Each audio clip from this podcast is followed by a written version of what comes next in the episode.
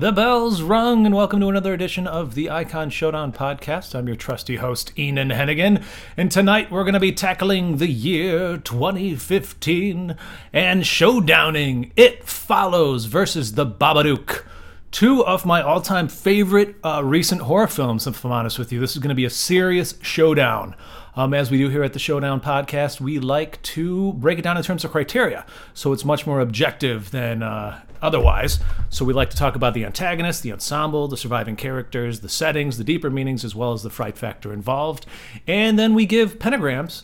Um, in terms of how much we like each category. So, as it stands, it would seem that May 17th is the release date of It Follows, and January is when uh, The Babadook was first released. So we're going to go ahead and start talking about The Babadook, which I absolutely love. Honestly, this movie has resonated with me more than most horror movies for a very long time.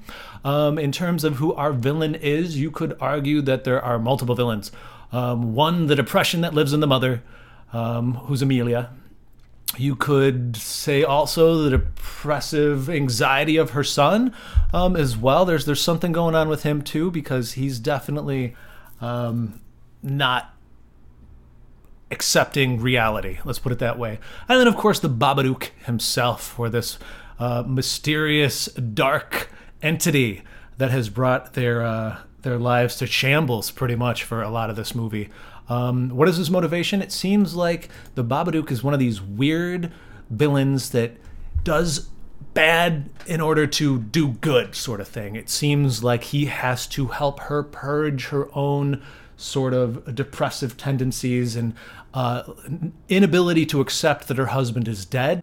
I think its ultimate motivation is to get her to appreciate her life by scaring the bejesus out of her by making her see that she does still have her kid even if she's lost her husband. He's there to protect her, as he constantly says, and has to beg her, Mommy, I'm going to protect you. Are you going to protect me?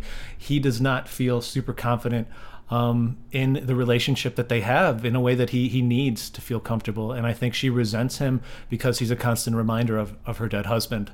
Um, the aesthetic of the Babadook is so cool. First of all, it looks amazing in the child's book itself.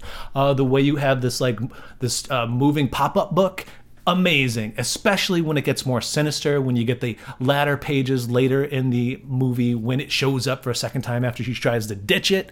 Um, so you can almost say that the book itself is sort of an antagonist because it is kind of poking and prodding um, at Amelia and certainly scares the crap out of her son um, upon the first first read. Poor Samuel, played by Noah Wiseman, uh, he couldn't even get through it. She had to read it mentally, uh, the last pages, because it was so affecting. The vocalizations are so good too for the Babadook. Just the Babadook, Dook, Dook. I freaking love it. It's so scary when she's hiding underneath the covers and looks up at like this weird, sort of venomous, spidery sort of thing. Uh, it's like nothing else. And that gets into the originality of the Babadook. I think this is a wholly original antagonist in a horror film. Nothing like I've seen ever before. I was genuinely frightened for the mental health of the mother, for the son, um, and the breakdown of the relationships uh, in her life, which we'll get into the ensemble a little bit later. But just the fact that the Babadook is leading to the worsening of her relationship with her sister, um, ultimately getting on the outs with her job, and then having child services show up because of the the madness that this is creating. Amazing, scary on so many different levels. Freaking love it. Now, let's talk about uh, almost as good antagonist, the It And It Follows. What is the It? What is it? Nobody knows. Um, ultimately, the It is sort of like a mystique in that it can take on any form. It's a shapeshifter. Um, it doesn't seem like it can be anything but people as far as I could tell. Um, but it can be people in your life that you care about. So that's kind of scary in itself. It definitely has um, that sort of personalized horror that a lot of villains don't normally showcase. I mean, beyond just the personalization, oftentimes the it is showing up um, in in the nude, if you will, uh, and sometimes people that are are close to you in your life as well. Um, in the case of poor Greg, who tries to have the uh, curse passed on to him to save Jamie. Uh, he's ultimately taken out by the it looking like his mom in a bathrobe with her uh, private parts just hanging out there. Um, so that was super scary. She sees it go down. Jamie too. She's she's witness to the horrors as well. Um, I like that it can only walk too, so you can buy yourself time with this monster. But it's it's doesn't it, it can't be killed. It's constantly coming after you. I love that it's like this immortal being, but somehow can be shot, can shed blood. You can put a sheet over it like a ghost, because the only person that can actually see this antagonist is the person that's cursed that it needs to kill next. I like that. I had mixed feelings about whether or not it should be even visible underneath a sheet for other people, or if it could just be randomly shot by her counterparts. Um, but as a whole, I, I really, I really love this. It. I love how it's amorphous. I love that it's connected to ultimately sexually transmitted diseases, which we'll get into later. Um, I, I feel like it was fairly original too. I mean, shapeshifters not as original, but a shapeshifter that is ultimately after one individual at a time and linked to the last person that you slept with. Very original. I dig it. Um, I'm going to have to go ahead and say that the vocalizations might not be as strong as, let's say, the Babadooks were. Uh, but I love the aesthetic and how it changes as well. So when we're giving pentagrams out to the Babadook as well as it follows, I have to give the Babadook a four, and I have to give it follows a 3.5, even though I freaking loved it. Um, let's go ahead and talk about the ensemble in the Babadook. This is an Australian film, so we have some Australian actors. I liked not knowing these actors. I think it helped um, me really invest in the characters in a way that I might otherwise not have if it was kind of um, A-listers. Amelia is amazing um, as the mom. I think the kid is phenomenal given uh, the challenges that his character face. Beyond that, I didn't like particularly love anybody else in it, but I think that has a lot to do with that their characters are really the most important characters in it. Um, the sister's decent. Her friend is decent. The the old lady that lives uh, right right next door, she's also good but whether or not we get any character development with them, it's minuscule at best. Certainly, the old lady, you, you could argue, she does care about them. You see that. You see some sort of relationship develop there. Um, did I really care about her, though, in the same way I cared about Amelia and Samuel? No, probably not. Um, but in terms of acting, I think everybody did a great job in this. I think acting across the board is amazing. I did love the dynamic between the mother son and the, the dead father, pretty much.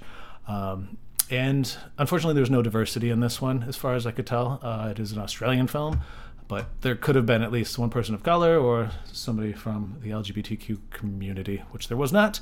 Um, we're going to talk about the ensemble within It Follows. We have a much vaster cast, and I do feel like we get a sense of a lot more characters in this one. Ultimately, you have Jamie, she's our main lead, played by Maika Monroe she has kind of like her old childhood friend Paul there. She ends up with him at the end. I don't know if that's entirely buyable. Granted, she does want the buffer. She does sleep with him and wants that buffer in case they didn't actually kill the it at the end. And that's left kind of amorphous, but there is something following them at the very end, which you can assume is uh, it back to get them. Um, I liked I liked the boyfriend and I liked her sister and I liked her sister's friend. I thought these characters were, were decent and, and pseudo fleshed out given uh, the the minuscule time that they had. I, I really liked uh, actually the sister's friend the most. Who I believe is um, Olivia Luccardi, who plays Yara. She's great, especially for such a small little role, kind of like a a nerd girl, but she gets shot in the leg at the pool, and I don't know, it's just really funny, and, and you kind of feel for her. Um, and beyond that, you could argue that Jake, the the guy that initially gives her the curse uh, by sleeping with Jamie, supposed to be a nice guy, but he doesn't come off like a nice guy to begin with. If I'm honest with you, he seems a little scuzzy. Um, and from my perspective, he's probably my least favorite actor. Although I didn't find him like distracting in any way. I, I, I would like to see him just in another role, perhaps uh, to prove that he's just not that character that we saw even though it was it was suitable for that part. I just I I don't know if I necessarily bought uh, the romantic connection between Jamie and him. If I'm honest with you from the start, but I love I love that we get to see them before uh, the horrors begin at the movie theater where they play that game where they just guess. Who, who of everyone you're looking around here would who would you want to become? Which life would you like to take? I thought that was a really interesting game and a really great way to like set up the theme of the film. Uh, terrific job as a whole. There was nobody that was distractingly bad in terms of the acting. Maybe some of the peripheral characters, the parents, uh, but it was it was negligible. Nothing that really got on my nerves. Um, so if we're gonna go ahead and give pentagrams out, Uh, I'm to go ahead and give a three to the ensemble in Babadook, and I'm to give a 3.5 to It Follows. Um, let's talk about the surviving characters because ultimately we do have our mother Amelia and the Babadook make it out of it all. She vomits up the the demonic depression that is encapsulating her whole being. She almost kills her own kid, but I mean, in a way, you could argue that the boy really proving his love to her is kind of the final figure um, either way, I like them both. I like that they got through this. I thought their determination, his determination to survive, is unparalleled. Granted, she kind of wants to die. She doesn't necessarily see the value of him for a long time. At one point, he's so hungry and she's feeding him uh, these painkillers. And he's like, Mommy, I'm hungry. I'm supposed to take these with food. There's no food in the fridge. And she's like, Why don't you eat some shit? Very powerful moment. Very, very interesting surviving characters as a whole. And one could argue that the memory of the fathers, the way that that was uh, festering, the way that that character was surviving past death was really the biggest issue and the biggest antagonist in it. Um, so I, I did think the surviving characters are great. I think she is fairly iconic, and I, this is this is a kid actor that has really stuck out to me. So I, I liked these surviving characters as a whole. I thought their acting ability was great. They might not be on the level of a Jamie Lee Curtis in Halloween, but I would say in terms of contemporary horror, Amelia from The Babadook and her son are up there. Um, we're to talk about the surviving characters in It Follows we do have Jamie stay till the end. She does end up hooking up with her old friend from the neighborhood who's kind of like this weakling sort of dude, not necessarily somebody again that she would be with when she's with the guy across the street. That actually seemed like a more viable couple. They're on the same wavelength. This guy is sweet, but again, it kind of made me like her less that she's now put him in harm's way because I never really bought their romance. Um, so I do feel like she's a little opportunistic in that. Um, her determination to survive is is so strong that she is willing to throw people under the bus as she does. Um, it is actually uh, insinuated at one point that she, when she's at the beach, um, that she goes and sleeps with guys on, on a boat just to we don't actually see this happen, but she's taking off her clothes and going into the water, apparently swimming toward that boat. So she's so determined to survive that she is willing to sleep with strangers to kind of uh, put off it, if you will. I do think she's fairly iconic. I don't think people are going to remember her name necessarily. I think they would remember the archetype that you have here, especially given that there are such sexual overtones and there is kind of a, a female empowerment there and then the danger thereof of being sexually empowered. Um, I think it's it's fairly iconic, but maybe not so so much as the Babadook. So if I'm going to go ahead and give pentagrams out, I'm going to give a three to the Babadook, and I'm going to give a 2.5 to It Follows. So let's talk about the setting of the Babadook.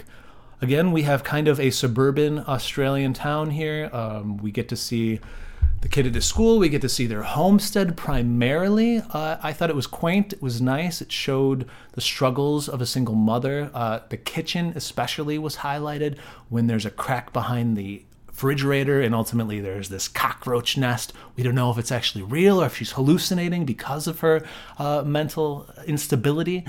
I, I, like all of the intimate scenes in the house. Is it necessarily a unique setting? Not so much. I think they do well with the bedroom scenes as well. Really, where the climax goes down, where she purges herself of these de- of the demon, um, as well as oh, that's where she spends so much time. She's in bed, lying there, depressed. It's really about mental health so much as we'll get into the deeper meanings. I, I, I, thought, given the deeper meanings involved, the setting was appropriate, but again, not necessarily unique.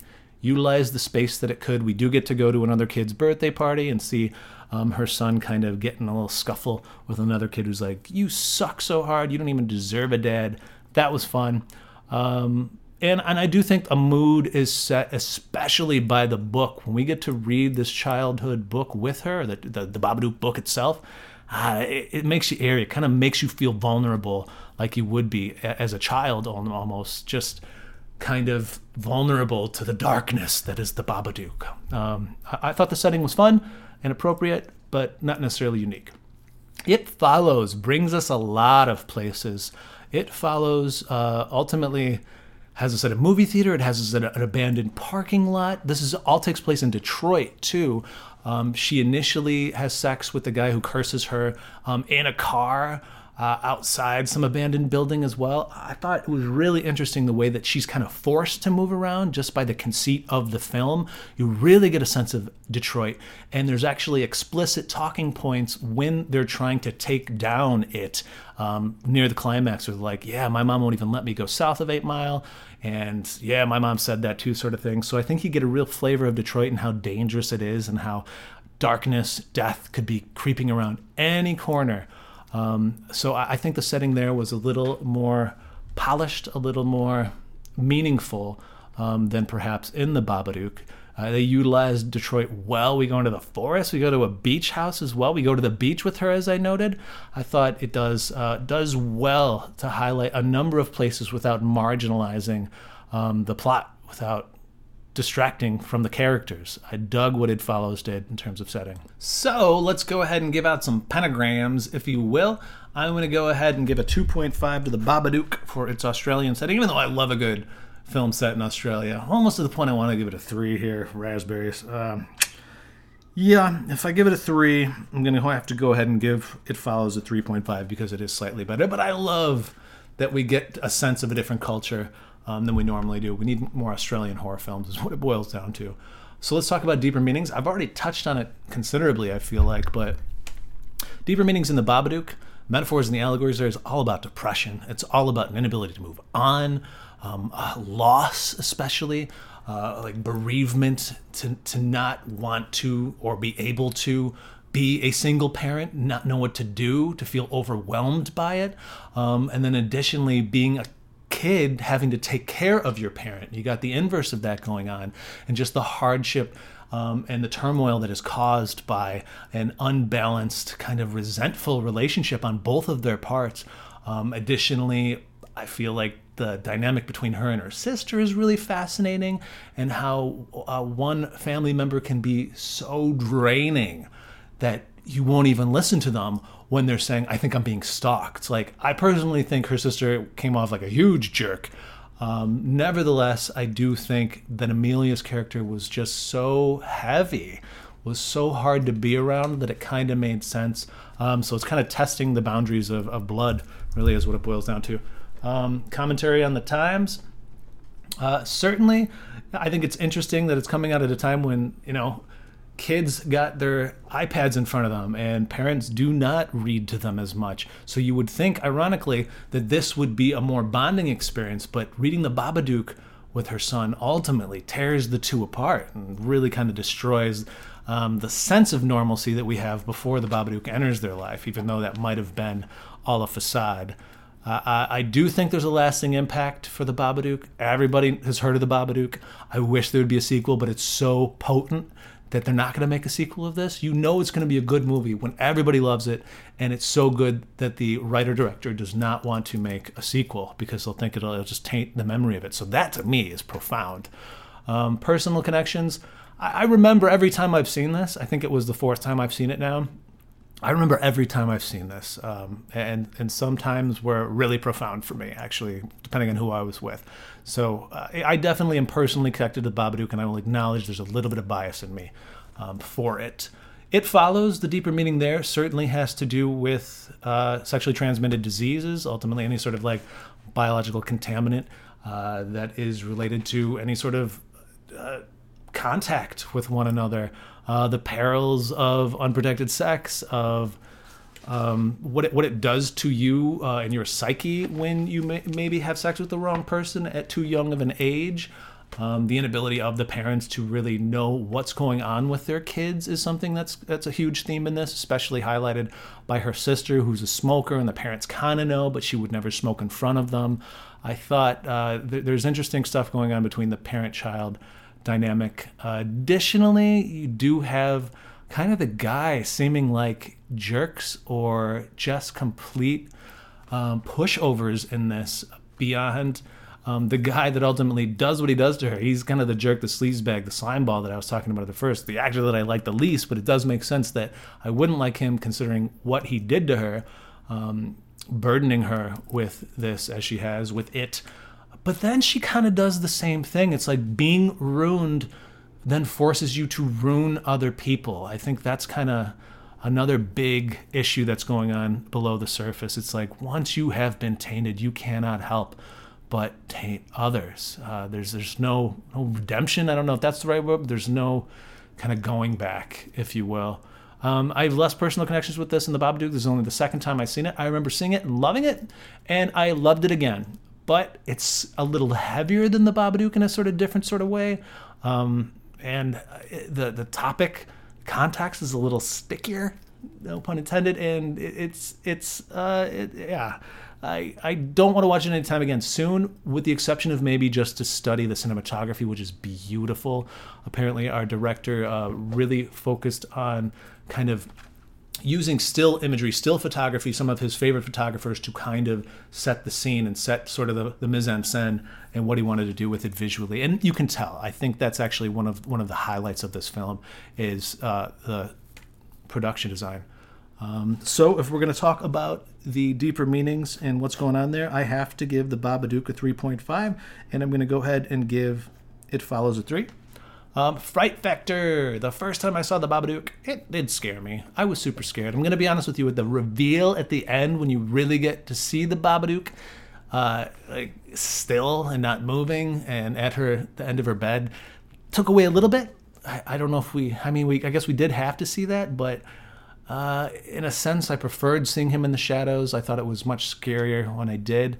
Kill counts aren't there. There's no kills in this, so that's a ding too. You, I mean, ultimately, you could argue that the father having died, but he didn't. He died from an accident, so that's a little different. Quality kills become moot. Music and sound design, and this is awesome. Like I said, just the sound of the antagonist himself, the so good, so good. Uh, very scary. In, in a lot of ways, the sound um, and some of these these visuals within the darkened space are what make it so scary. I I would not suggest this film to anyone who was super sensitive because I do think it's scarier than most, um, especially because it's touching on a nerve. Um, I, I, mean, it follows as deep too, but I don't think it's that same sort of. It's it's I don't know. To me, it's scarier seeing a mother deal with problems with her child than just uh, teeny boppers and, and sex issues. Even though they did that so well and it follows. So let's talk about the fright factor in there. Um, kill counts are aplenty. We don't even know how many people the it has killed prior to that, um, but we can assume that her boyfriend Greg is dead. Uh, she might be next with the guy uh, that she's ultimately sucked in to be her buffer again. And beyond that, there's the people on the boat that we can assume have died as well. Uh, quality of kills is not super applicable, with the exception of the one kill where where the mother does come in there. And ultimately, it looks like having sex with him to death is what it appears to be. Um, which of course connects to how this is transmitted, but it seems like his life force is sucked out. Kind of reminds me of the character from American Gods, if you've seen that. Um, she sort of sucks the life force out of people. Granted, they don't get sucked into uh, her vagina in the same way American Gods do, but uh, nevertheless, he's he's left there lifeless Music and sound design are also good, like I mentioned before. Cinematography, production design of this entire beast, given um, that it's not a super flashy film, is is great. Uh, we have a, a pretty amazing pool scene there at the end. It's a little goofy with the throwing in of all the electric electric appliances to try and kill him. That kind of distracted me, but they are young kids and they're trying to think outside the box, so I'm gonna give them some credit there. Um, I think the scariest stuff is when she doesn't know who is following her, which which person around her is the it, and whether other people can see it. And the scariest scene there is probably where they're at the beach, and the it finally gets to her and is like pulling up her hair, and her buddies have to like fend it off even though they can't see it. Super scary. And then for them to hide in that garage and it to tear through the door as it did. I thought it was effective. I thought it was it was scary. It's, it's scary in a different way than the Babadook. The Babadook is more psychologically scary. I would say this is more viscerally scary for me. Um, so we're giving out pentagrams for the fright factor. I'm going to go ahead and give 3.5 to the Babadook, and I'm going to give a 3 to It Follows. So the bells rung. It turns out for the year 2015, The Babadook is the most iconic mainstream horror film of that year. But I will say that It Follows put up a good fight. It didn't win. Uh, Babadook did not win by a lot, but it did earn a four there at the top uh, with its antagonist itself. Uh, you can't you can't beat the Babadook in terms of originality and the aesthetic of of him until the very end with the too much of a reveal. Um, excellent job to the Babadook. Uh, I want to thank you all for listening um, to the Icon Showdown podcast again. I hope you're enjoying these bouts between top horror films. Um, if you want to support the podcast, please do go to my media hub at parasociable.com. There you'll find comedy horror shorts, uh, music I've made with my buddy Josh Kirkland and our band Compudactyl, as well as my novel, Company Dreamer, about the dream recording industry. And you can learn all about that future entertainment business. But until the next time, as they say in the business, the bell has rung.